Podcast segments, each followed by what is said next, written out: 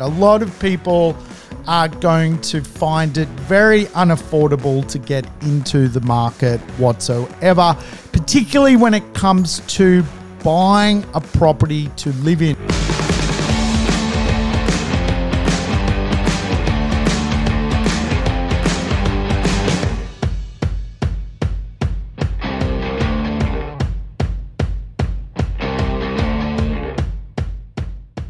Welcome to the Urban Property Investor. I'm your host, Sam Saggers, here to help you crack the code of real estate wealth. Today's show, a code cracker, and I tell you what, I am doing this while the Gospodar is in full flight. I need to do this because I've got other things on today. I want to crack out a cracking episode, and I can't understand why this man decides to whippersnipper a whole lawn. Why not use a lawnmower and get it done in a faster rate of time? I can never work it out. What is the obsession with leaf blowers and whippersnippers? He is doing my freaking head in. But I tell you what's doing Australia's head in at the moment is the affordability crisis when it comes to the Australian property market. We are today the second most unaffordable place in planet Earth to buy a property. So what does it actually mean for the property market? What are we going to see into the future? In fact, a recent parliamentary report has come out labeling some of the ideas around the ability to create affordability into the marketplace. We're going to have a look at it. We're going to dig into what bureaucrats and politicians think should happen for the real estate market to actually become more affordable for the Australian people. Does that sound riveting? I hope so. In fact, I think studying some of the ideas which are floating around by policymakers is a big way to work out how to invest. After all, these are the incredible geniuses that led us to things like the global financial crisis. So we need to understand what these morons are up to so we can be a contrarian when it comes to investing. So today's show, housing affordability, the big parliamentary inquiry, what the parliament is considering on doing when it comes to creating affordability so we can run the other way. If it's your first time tuning into the Urban Property Investor, welcome aboard. We are a mad bunch here and we always listen to the episode in double speed so you can get your life back. And of course, just remember, you can go to other podcasts. They're all lessons on real estate in one way, shape or form. But I think all of us have been touched by certainly the property boom over the last 2 years, whether you've made a bucket load of money, whether you've made a bucket load of equity, whether you've cashed in and traded up one of your assets and moved to a new community to live debt-free, or you're on the other side of the wagon, you made no money, you've fallen behind the rat race, houses just seem even more and more expensive than they have ever seen before, and or you're potentially even scared of being kicked out of your rental property and living on the street. That is where we find ourselves in Australia today. Australia is very much a have and have not society, and the parliamentary report, which has been commissioned to work out, well, what do we do with providing more properties to the Australian community? How do we do that at an affordable rate? Has come along. So I think we need to go through the report and have a laugh at some of the stuff, but also potentially use some of the potential policies to make good decisions. Now, a parliamentary report is just that. It's just simply a report. It is given to members of parliament, and then they can potentially lobby some ideas, perhaps turn some things into government policy. However, I think it's fair to say that off the back of the recent inflation of real estate, that a lot of people are now out in the cold. That's the truth of the Australian property market. A lot of people are going to find it very unaffordable to get into the market whatsoever, particularly when it comes to buying a property to live in. Of course, when you buy a property to live in, you can't take into consideration rental returns. You may have some dependents like kids. And of course, the great hunt for an affordable property to live in has sent people all over Australia. We've seen the regional communities expand handsomely off the back of people hunting affordable properties. And I always say this, you know, the greatest demand gap or supply gap in the marketplace is something affordable and livable. Once you find those suburbs, and I constantly are looking for these suburbs, you find gold, because the opportunity for people to buy something at an affordable price point but live in a highly livable area is what all Australians really want. And of course, a lot of Aussies have fled to weirdo Gopnik villages and run into problems immediately. I know of stories in the Gold Coast of people coming from Sydney to live in the Gold Coast, and they've chosen the worst places to possibly live inside the Gold Coast. They're getting bitten by midges. I've seen people move to northern New South Wales and have gut-wrenching results of literally buying a home and next minute it's underwater and hit by floods. I've seen the same with people moving to places like Port Macquarie. Everyone is trying to find this thing called affordability yet livability, and it is a very, very hard thing to do, particularly off the back of recent price increases. So where does that leave the average Australian person just wanting to have a family, settle down, and live the great Australian dream? Is the great Australian dream actually running out? And are people being pushed into the wrong asset classes, the wrong locations, just to deal with this thing called affordability? Well, I think we know the answer. The answer, of course, is yes. Many people are buying the wrong properties, the wrong assets, in the wrong locations to fill the void of things being unaffordable. And I think this all comes back to the idea of the best thing most people can do today is buy better assets by being a property investor. The fact that you can consider your rental returns as a property investor absolutely allows you to buy a better property than quite often a homeowner. And that may mean you rent a lifestyle for a period of time, but the way to become wealthy out of real estate is to control the best assets into the marketplace.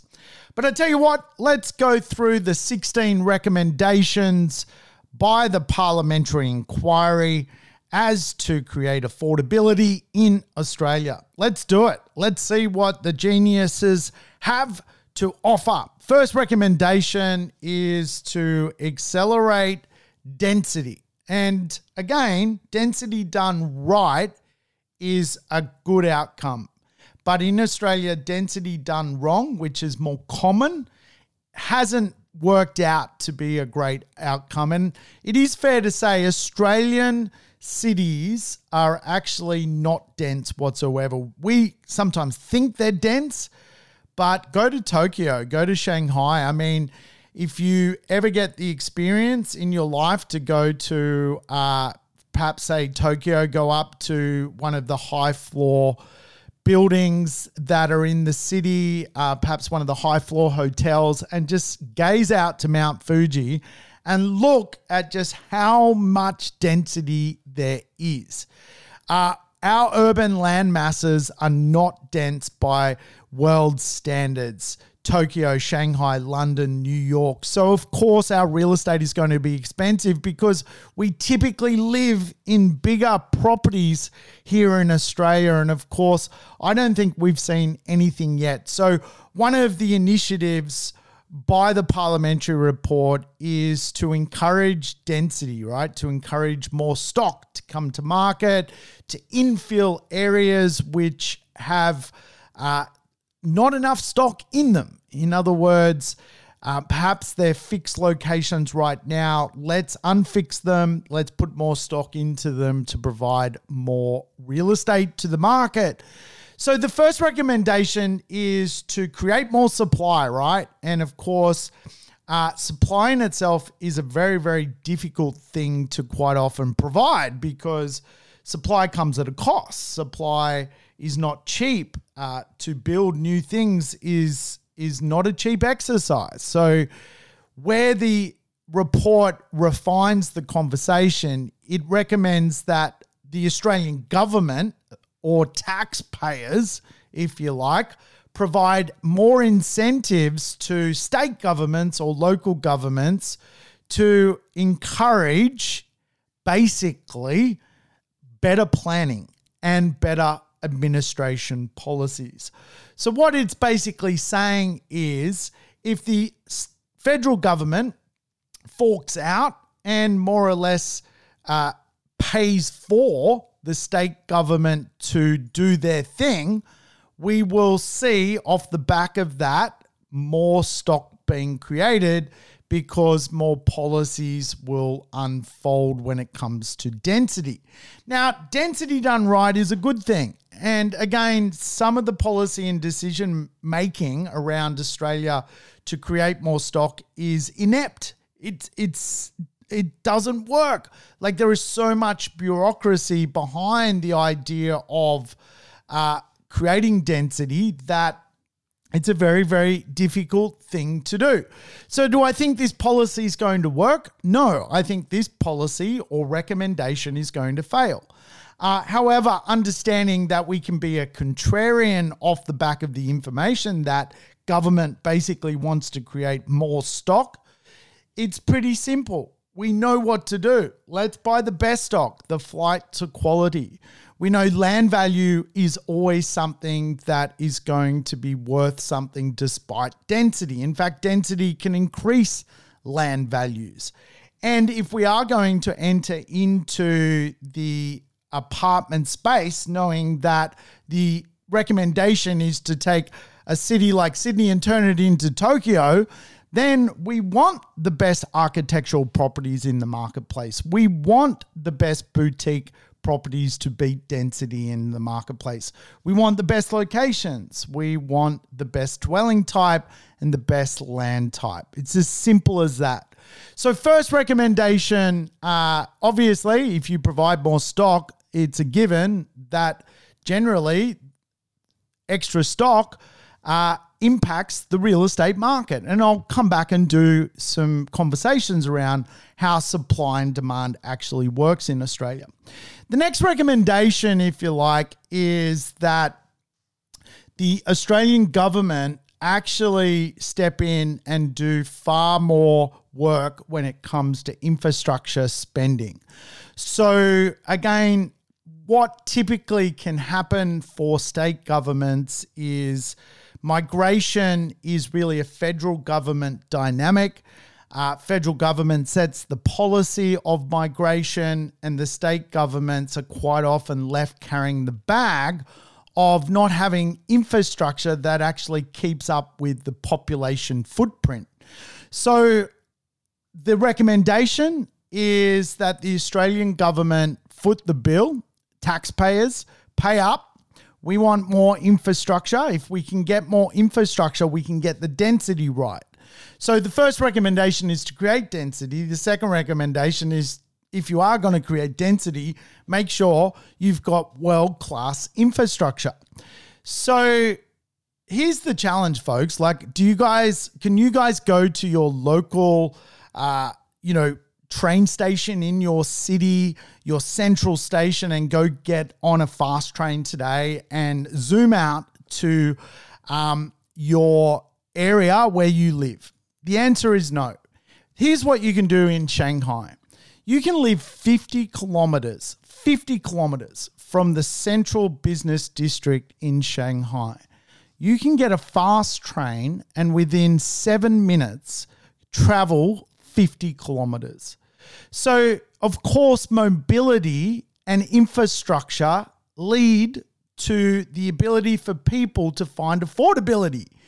However, you need incredible infrastructure today to deliver that. And again, unless Australia really wants to spend up big, I don't see this policy, albeit a great recommendation, working.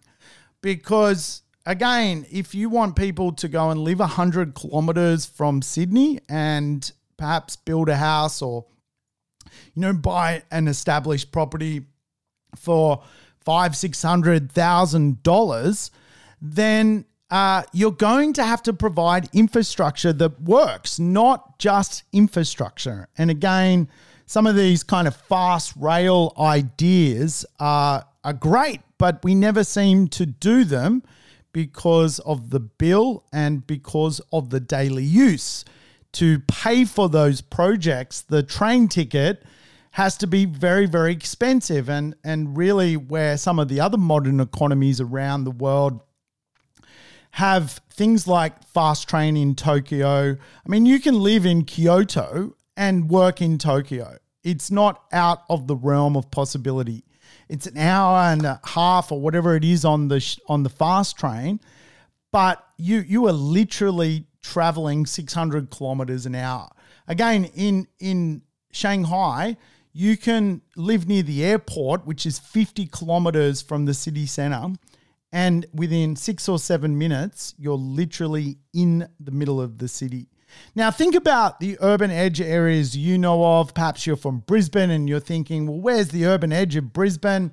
You know, it could be out past Ipswich towards Toowoomba. How long does it take to get from Toowoomba to Brisbane? Imagine you could do that in 15 minutes. Well, that's the infrastructure you need to create affordability, right? That's the infrastructure you need. Perhaps you're listening, I don't know, from Melbourne, and you know pockets of Melbourne. I know Melbourne is thinking about trying to do something quite fast, if you like, from Geelong to Melbourne proper. And it's not a fast rail, but it's kind of like a medium express system. Again, you know, if you want people to do density or distance, and when we talk about density, we're not only talking about infill density, we're talking about urban edge density. If you want people to do distance, then you've got to provide them infrastructure. And the problem, of course, is how to go about providing that infrastructure. Around the world, people have dealt with this problem. In Australia, we have not dealt with this issue. What we've done in Australia is support the road system and support the airline system. And both systems are fundamentally under a lot of pressure to move Australians around. Yes, the work from home, the Zoom boom has helped certainly spread people about, but if anything, it has also created an affordability issue in some areas which were perhaps off the radar. And so when it comes to what happens next, we got a big conversation. Now, I'm going to pull out my book that I wrote in 2016, I think I wrote this book. It's called The Future of Property Investing in Australia. I'm going to go to page, from memory, I think page 119. Tell me that's the right page. No, it is not the right page. Isn't that helpful to a podcast? Here we go, page 139. Now, when this book was written, Sydney had 202 suburbs. So this book goes back to 2016-17. I think I wrote it in 16, but it kind of got published in 17.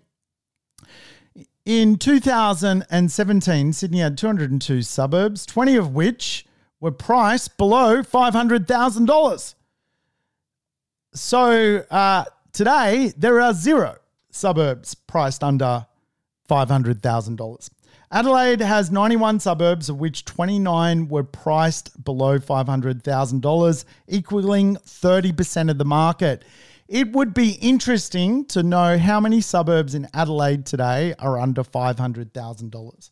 Melbourne, 237 suburbs back then. Here's the book for those people watching. 53 suburbs were priced below $500,000, equating to 22% of the property market. I don't think I can find a property in Melbourne under $500,000 in the housing market. I don't think it's possible. It's probably diminished from 22% to, I don't know, 10% or something, 5%. Brisbane, 173 suburbs. It actually was the most affordable market back then.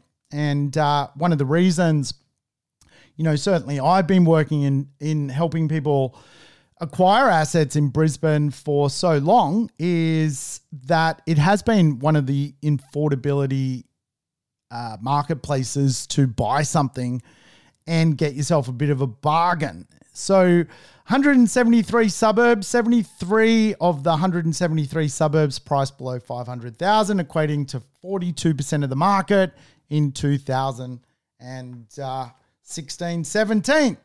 Today, I don't think you could find much in Brisbane sub $500,000 unless you travel a large distance from the main infrastructure and efficiency of the city. So what people are being asked to do is to go to areas where there is no infrastructure. And of course, this is the recommendation for the parliament, for the government, for the powers that be to get on with providing some world-class infrastructure if you want density done right. Density swap for infrastructure. That is basically what the conversation is. Let's do the clean spot. Let's make this happen, right? If we want affordability, we need to do that. So the third recommendation was basically do first homeowner grants all the time. Like grant the shit out of this thing, right? Give millennials, give Gen Y, give Gen Z money, basically make it virtually easy to just go and get a home loan. And again, I think off the back of what we have seen with the building boost recently, with the federal government home builder boost, just how many people do not have money in Australia because so many people went, wow, all of a sudden I can, with these grants, get $50,000, $60,000 worth of help. I'm going to buy a house. And of course, what that has done, the adverse effect of that is it absorbed land, it's pushed land prices up, and builders are run off the charts at the moment with work. And of course, it's pushed build prices up as well. So the adverse effect of all these grants is the amount of people that fundamentally jump into the housing market. However, if a lot of people jump into the housing market, there is potentially less people being renters. And of course, this does provide affordability of rents. And again, the recommendation, if you like, is to just grant the living hell out of this thing because peoples do not have the ability to save a deposit. To save a deposit is like a 10-year exercise. So again, like if it's a 10-year exercise, then by the time 10 years has passed, the real estate market just continues to be less affordable, particularly for the home buyer marketplace. But there's some lessons in this, of course. If you're basically going to provide government grants for people to buy properties, quite often those properties are earmarked around new communities. So if you are going to buy in a new community, you need to understand that everyone is starting a mortgage. There is basically high levels of debt.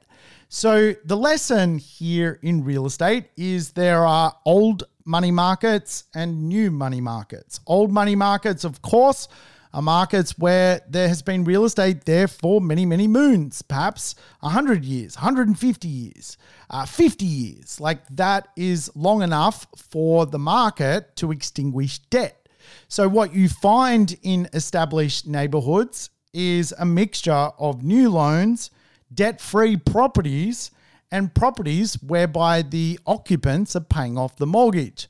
What you find in newer communities is newer communities. Basically, everyone is starting a mortgage on the same day. Now, the caveat, obviously, is a property investor, because property investors are also getting the affordability squeeze. They are also being chased out of town, if you like. The caveat, if you are going to a new vibrant community, is do it well. Density done right makes people money. The right area or location within an urban edge area is going to make money. The wrong location, though, can set you back for a very, very long time. This is where you need to get niche. You need to get very granular. You need to understand the right side of the track and the wrong side of the track when it comes to the idea of new money marketplaces. And of course, if you go around any city, all cities have new money suburbs, new suburbs where new housing is being created. Are they all bad? No. But you need to be very vigilant on how you buy in those marketplaces and use the right property strategies, whether that's to be like in an early stage of investment or to buy in the best and largest lots being created, or whether that's to buy next to the lake, the fake lake that's being created.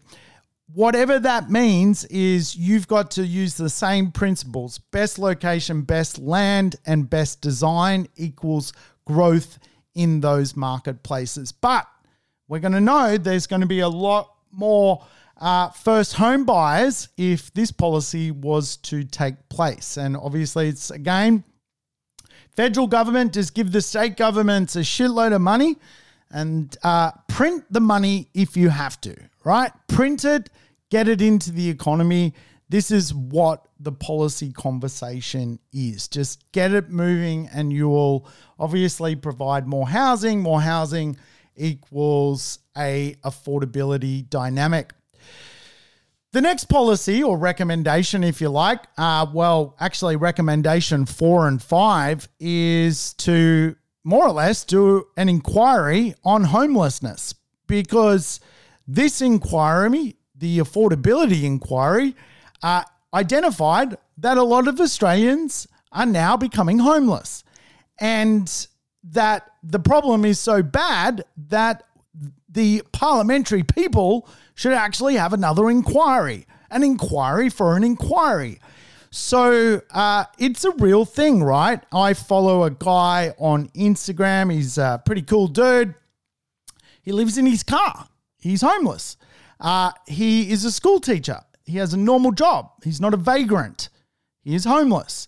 I met some Gopniks yesterday that have a Gopnik dog like my Gopnik dog, Rafi the Gopnik dog. And they were down at Coleroy sleeping in their car. They were rather vagrant. They had no teeth.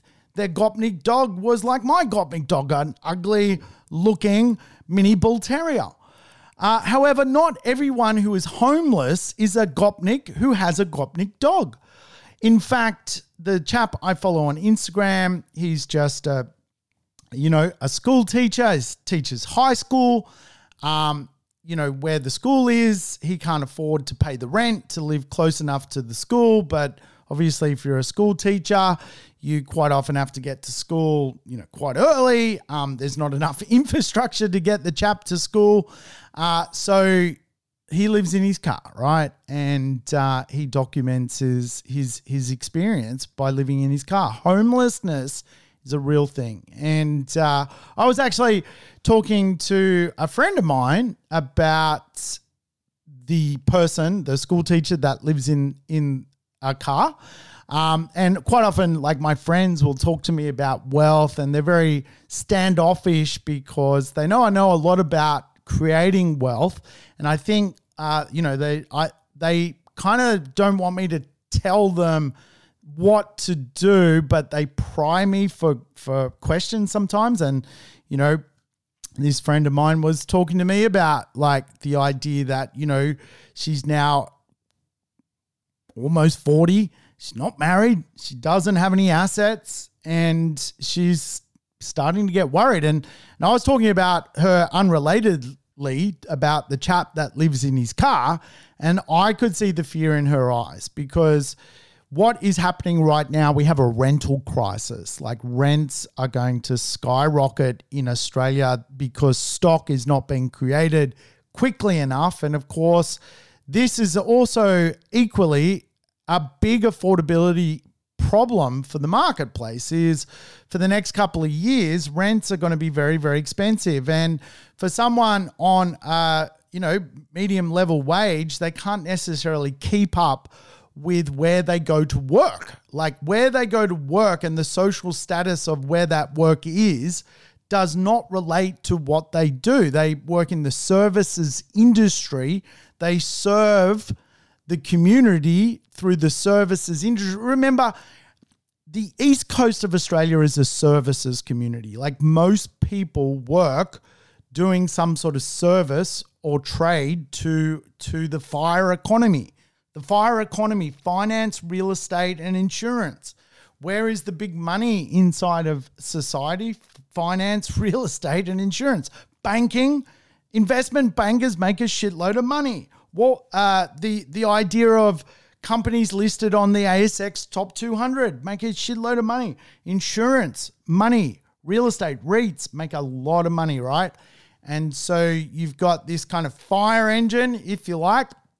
And again, like the person who does a real job, like a school teacher, actually doing something good for society, not making a lot of money, right? And certainly I could see the fear in the eyes of my friend when I was talking about, like, you know, rents are going to go up, and, are you ready, right? Like, and, you know, I could see in her mind, fuck, am I going to end up living in my car? I don't even have a good car. I've got a little Barina. I mean, how do you live in a Barina? I can understand living in the van, but how do you live in the Barina? Recommendation 6 and recommendation 12.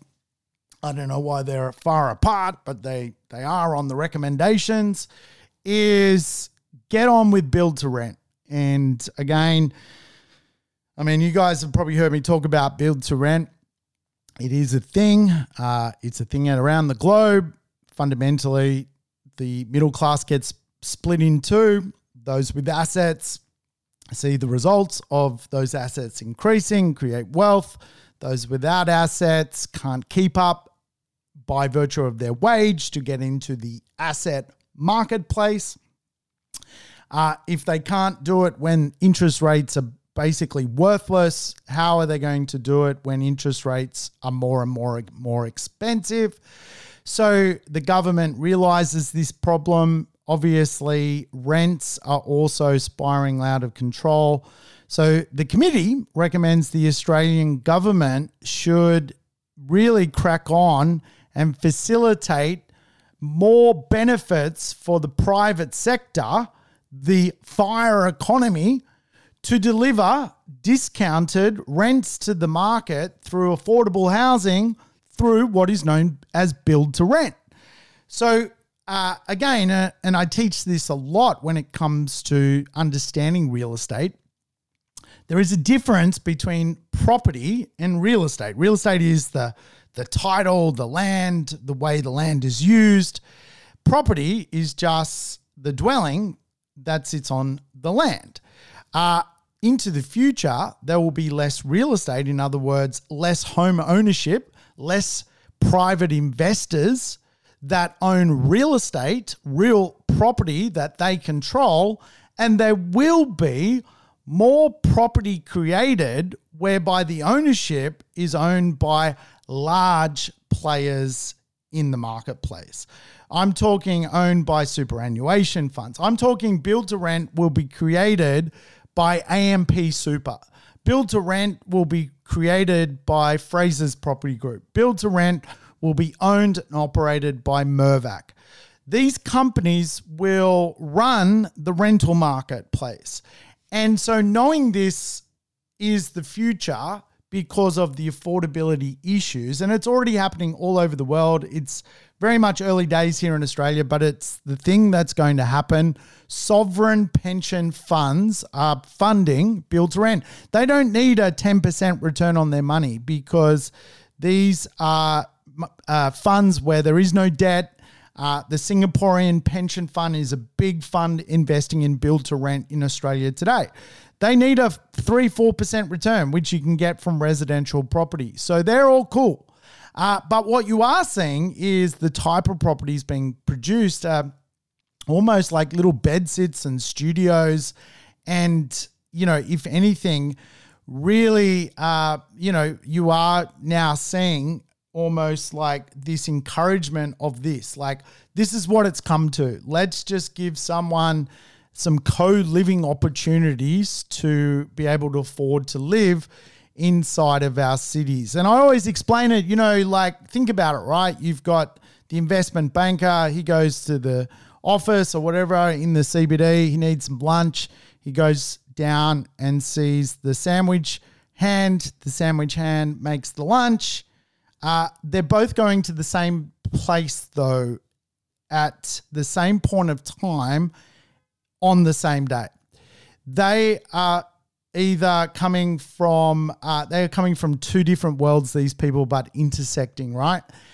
The reality is the investment banker or whatever probably lives 5Ks from the city in a $6 million house. All power to him. I'm not bagging the investment banker. Great move. You've done well. You studied hard. You got a degree. You're a champion.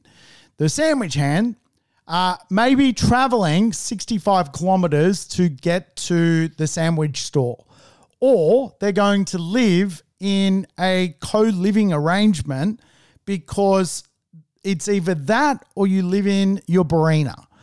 And again, this is where this has got to, right? For so many people. So many people are now going through what we would refer to in real estate economics as displacement. They're being displaced, right? And you think about, you know, obviously, you know, you don't sort of see it on TV like a mass thing. You know, all those poor people in the Ukraine who were displaced off the back of the war there. I mean, you see it, right? You see it firsthand.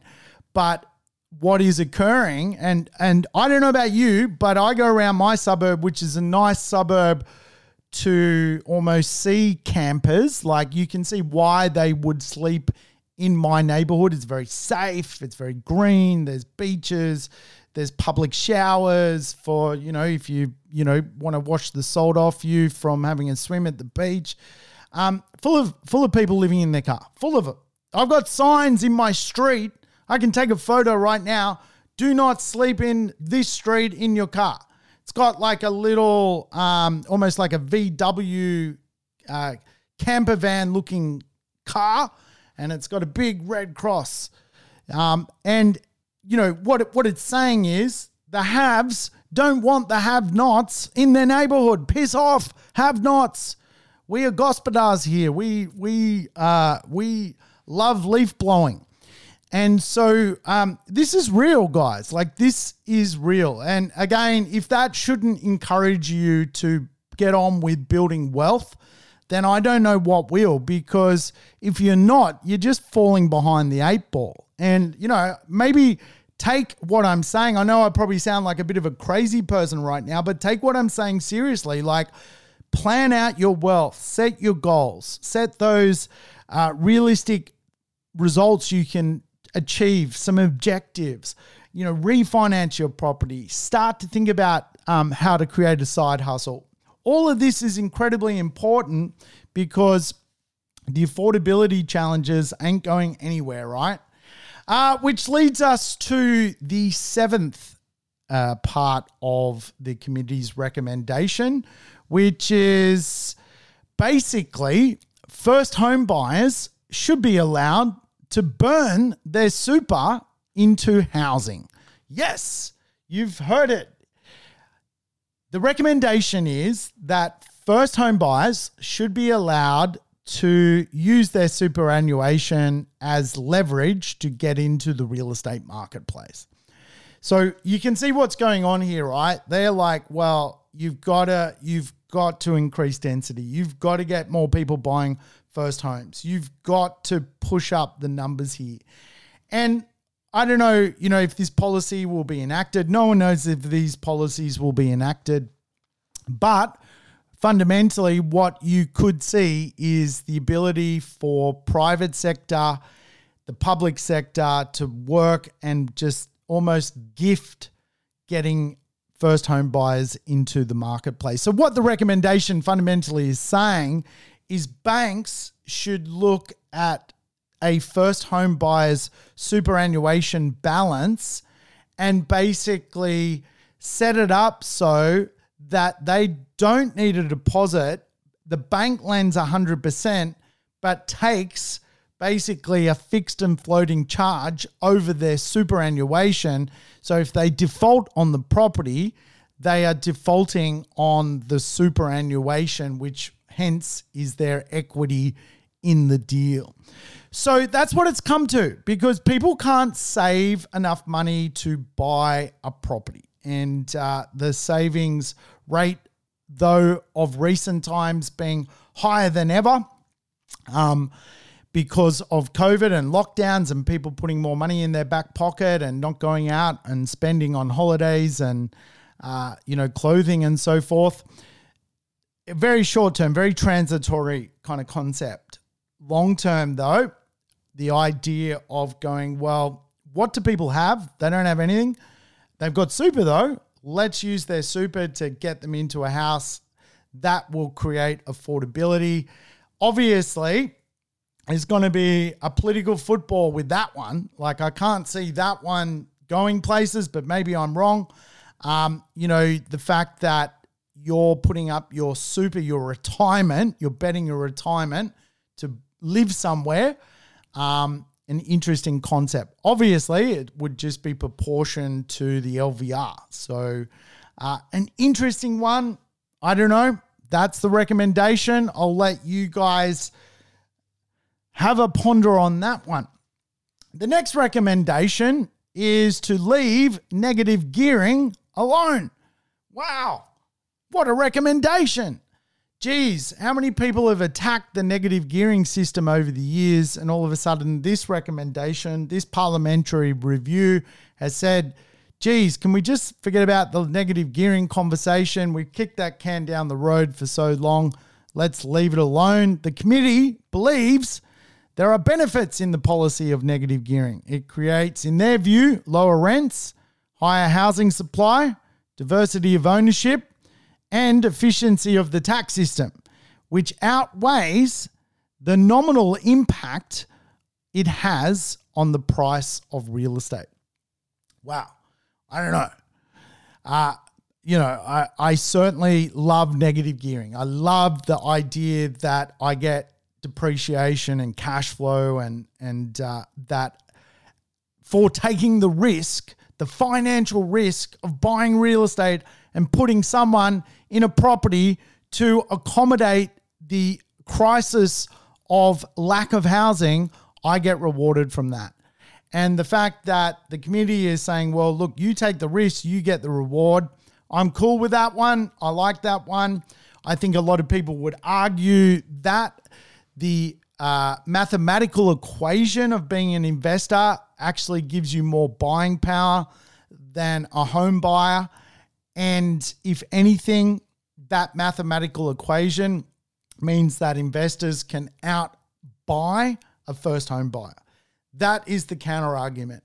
And again, I don't think most investors are maliciously going out there to ruin the lives of first home buyers. I think most investors are pretty shrewd. Most investors understand the logic of investment, balancing rental returns versus price. Hey, that's the counter argument, but the recommendation of the committee is to leave negative gearing alone once and for all. I think we would all appreciate that because, again,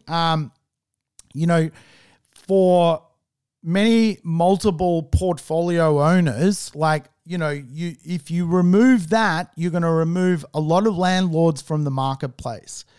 And again, like, you know, the financial risk needs to be worth it to get into the property market. You can't just base a property market on capital growth. And that is really some of the policy that has been created. Like, you need cash flow. And again, if you want affordability, then the cash flow needs to be incredibly worth it. And yes, real estate can provide good rents. And of course, those tax deductions also increase your cash flow. So from a cash flow proposition, it has to be worth it. And of course, negative gearing allows that, right? The next recommendations, which is really recommendation 9 and 10, is the Parliamentary Committee recommends that stamp duty be replaced with land tax. There you go. Stamp duty needs to be replaced by land tax. And of course, one of the biggest challenges for anyone buying real estate is land tax. Is stamp duty, right? You've got to come up with a large amount of money to actually even buy a property. You got to get the deposit. Then you probably need some lender's mortgage insurance. Then you probably need some stamp duty. And obviously that is a hindrance to velocity of people buying. And a if there's no velocity of people buying, there's nothing being built, right? And so the idea is to replace stamp duty with land tax. I have a feeling this one may become reality. I think there's, for example, a lot of much older Australians in large family homes, which could free up a lot of capital to come into the marketplace. A lot of money could be moving out of real estate stuck in family homes. But, you know, an 80-year-old doesn't want $150,000 stamp duty bill to go from their $4 million property to their $2 million property, right? So I think potentially you will see this kind of land tax thing unfold. That's just my guesswork. Could be completely wrong. We got to understand the FIRE economy here. I'm going back to the FIRE economy: finance, insurance, and real estate, right? So state government lives off the FIRE economy. Like, they get their revenue from excises. Excises like stamp duty. The number one revenue system for state governments is stamp duty, is making money off the housing market, the FIRE economy. So everyone's in this thing. Everyone's got an investment in it because Australia is run by this concept. We've got to build more houses, sell more houses. We've got to be creating velocity. If we don't create velocity, we make no money.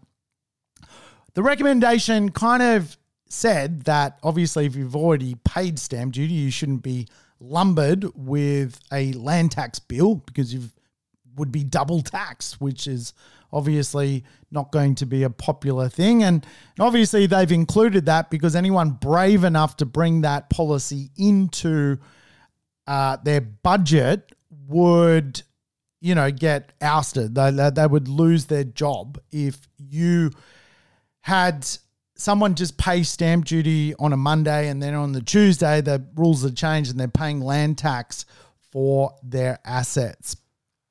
But I think what you will see is that there will be versions of this unfolding, and there really is already versions of this unfolding.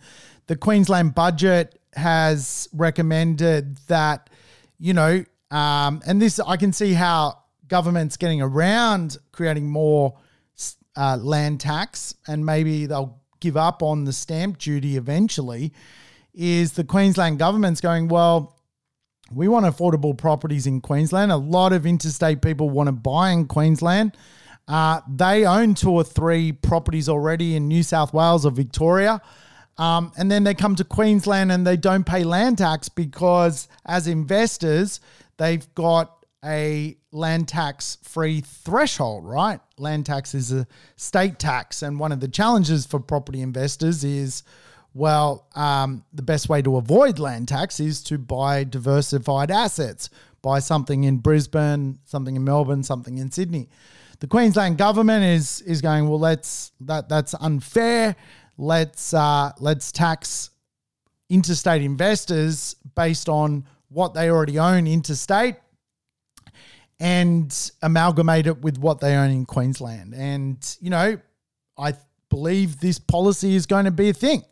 So will that deter landlords being landlords in Queensland who live in South Australia or Sydney or Melbourne? Maybe, right? Maybe.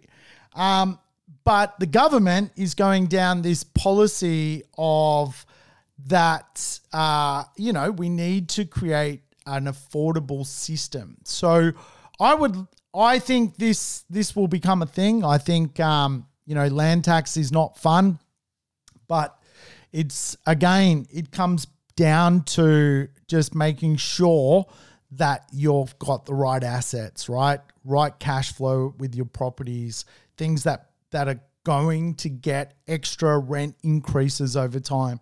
Tenants who can afford rent increases because, you know, there are risks when it comes to buying real estate. Insurance risk, tax risk, all of these things. You know, you need to play defensively. And this is why I harp on about this stuff. I've been talking about this stuff. If you've listened to my podcast from the beginning, you would have heard me talk about all of this stuff. And you know what? It's all coming true. It is all coming true. Sustainability in real estate coming true. Minimum standards inside of real estate. I was talking about, you know, governments will introduce mandates for minimum sustainability levels in real estate. In Victoria, they're doing it. You need minimum standards now, right? I think into the future, you'll be selling your real estate based on thermal efficiency. It's just the way it's going to be, right? So recommendation 13 is to leave APRA alone to do its job.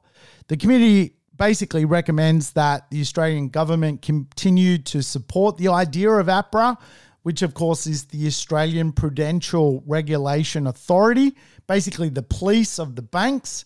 It's basically saying if you give the banks too much room, they will lend anyone anything. And then you've got these large amounts of debt happening.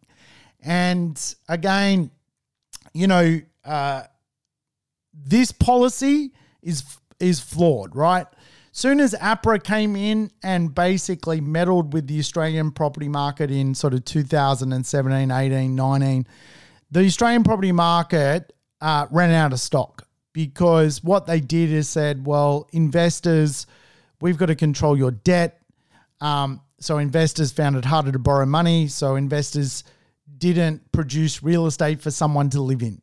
And all it has done years later has pushed rents up to today. People are living in their vans. They're living in the Barina not because they're vagrants, but because they are just making a business decision in their life to go, I would prefer to sleep in my car than waste $500 a week on a bedroom. And I can see why. I would probably, being a younger version of myself, do exactly the same thing. I would live in a youth hostel to save the money to make myself a better life, to become an investor. And I take my hat off to these people. I think they're very brave to do what they're doing. I think they are going places. I think the fact that they are sleeping in their car is going to lead them to financial success because they're going to know what it takes to make a buck and how to not waste a buck. And we often say that in economics, in real estate investment, it's not how much you make, it's how much you keep. And I can see why they're doing it. So APRA, the recommendation is just is let them control the banks, let them be the overlord. And again, I think some of the policy of APRA being too stringent stops the production of supply. So in one hand, you're saying, well, give me more density. Then you're saying, well, if we give you more density, in return, we've got to give you world-class infrastructure. Everyone sees that swap. It says, okay, that's a good swap. If I can travel from the central coast of New South Wales to Sydney in 15 minutes, great swap. Money well spent. But then it's saying is, you know, make sure you don't lend people enough money to actually buy property. And that is where APRA sometimes, I think, needs to cool its heels a bit, right? Like you've got like debt, controlling the instrument of debt is you know, flawed in my view, right? Debt is not the solution to affordable properties. Punishing debt just means less properties are created. And I believe in New Zealand, there was a recent reversal of a similar kind of system where the government over there was like, well, this isn't really working. You know, punishing debt to lower house prices makes no sense because eventually you get higher house prices because of the constraint of supply of stock coming to marketplace. So the next recommendation, if you like, is that monetary policy led by the Reserve Bank should not command the housing marketplace. Basically, the Reserve Bank should not consider the debt levels of Australians and run the monetary marketplace in accordance with what is going on in the marketplace. You know, inflation, put up rates. You know, don't take into consideration the housing market. That's basically what this government policy says. And, you know, let's face it, the Reserve Bank of Australia has become an asset manager. It's basically promoted the wealth effect. It's promoted, you know, let's preserve wealth, let's preserve equity. The Australian government has been a promoter of the FIRE economy. And again, like, I think one of the challenges with the idea of this recommendation is, you know, that if government or the Reserve Bank just, you know, carves it up and you see interest rates rise by 5% or whatever it is, you're going to get an affordability outcome because people won't be able to afford their mortgage.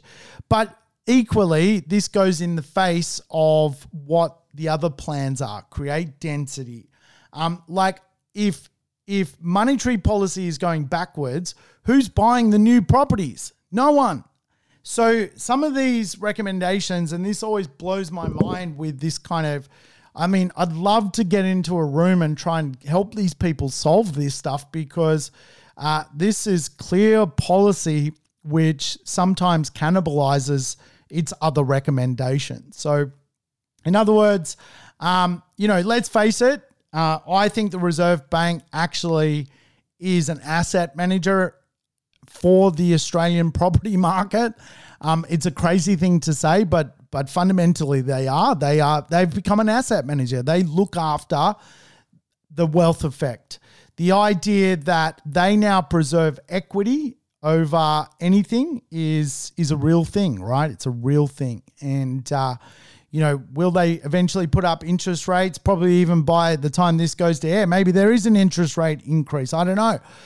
But I certainly don't think they're going to, you know, increase monetary policy to the point where the wealth effect is not a thing. And here is why.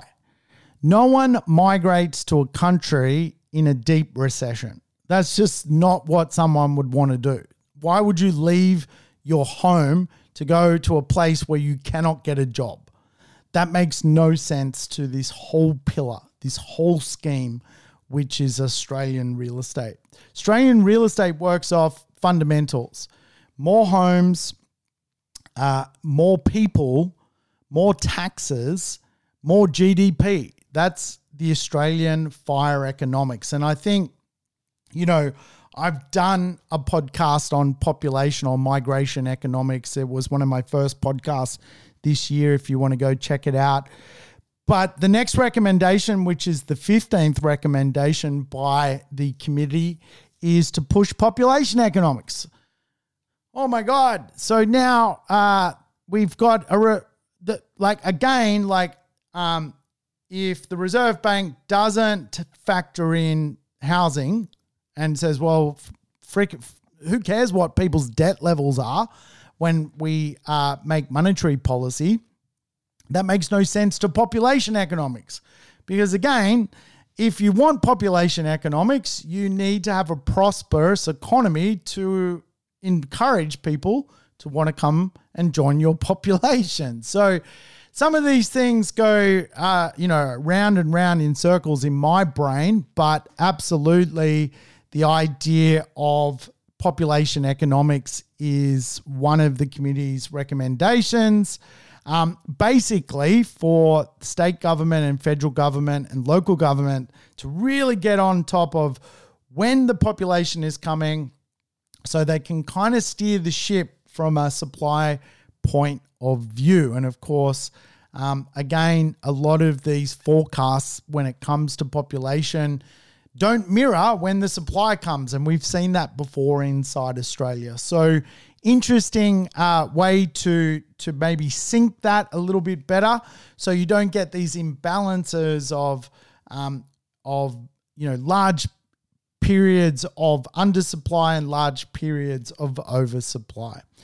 And the final recommendation is that the Australian government should lend a lot of money to infrastructure projects. So we're kind of back to this infrastructure story. Affordable housing cannot be delivered without building things. And, this is the challenge, right? So you've got to build the infrastructure. Otherwise, you've got communities cut off from jobs. You've got Gopnik villages being created. You've got people moving to flood-ravaged streets to live in them because they can't afford anything else. You've got people moving to areas where climate change is affecting the township. You've got people living in their car, right? So you've got to build things. And really the final recommendation, build the infrastructure that will provide a solution for people to live cost effectively. So there it is, guys. There are the recommendations. There's a lot of pie in that puzzle, isn't there? Population, infrastructure, and jobs. Quite often a lot of what we talk about in real estate comes back to the pie plan. Hopefully I gave you some insights into what the committee is going through and perhaps my interpretation of that report. Certainly probably not what an official kind of would interpret it. I'd love to give that speech at Parliament, see what they think of that one. Hey, thanks for tuning into the Urban Property Investor. I will catch you next time. Thanks for tuning into the Urban Property Investor. To never miss an episode, make sure you subscribe to the podcast on your favorite app or on YouTube. And I would love it if you could give the show a rating and share it with your friends and family. In between episodes, you can always keep in touch with me by connecting on social media over Facebook, Instagram or LinkedIn. Until we meet again on the next episode of the Urban Property Investor, take care and bye for now.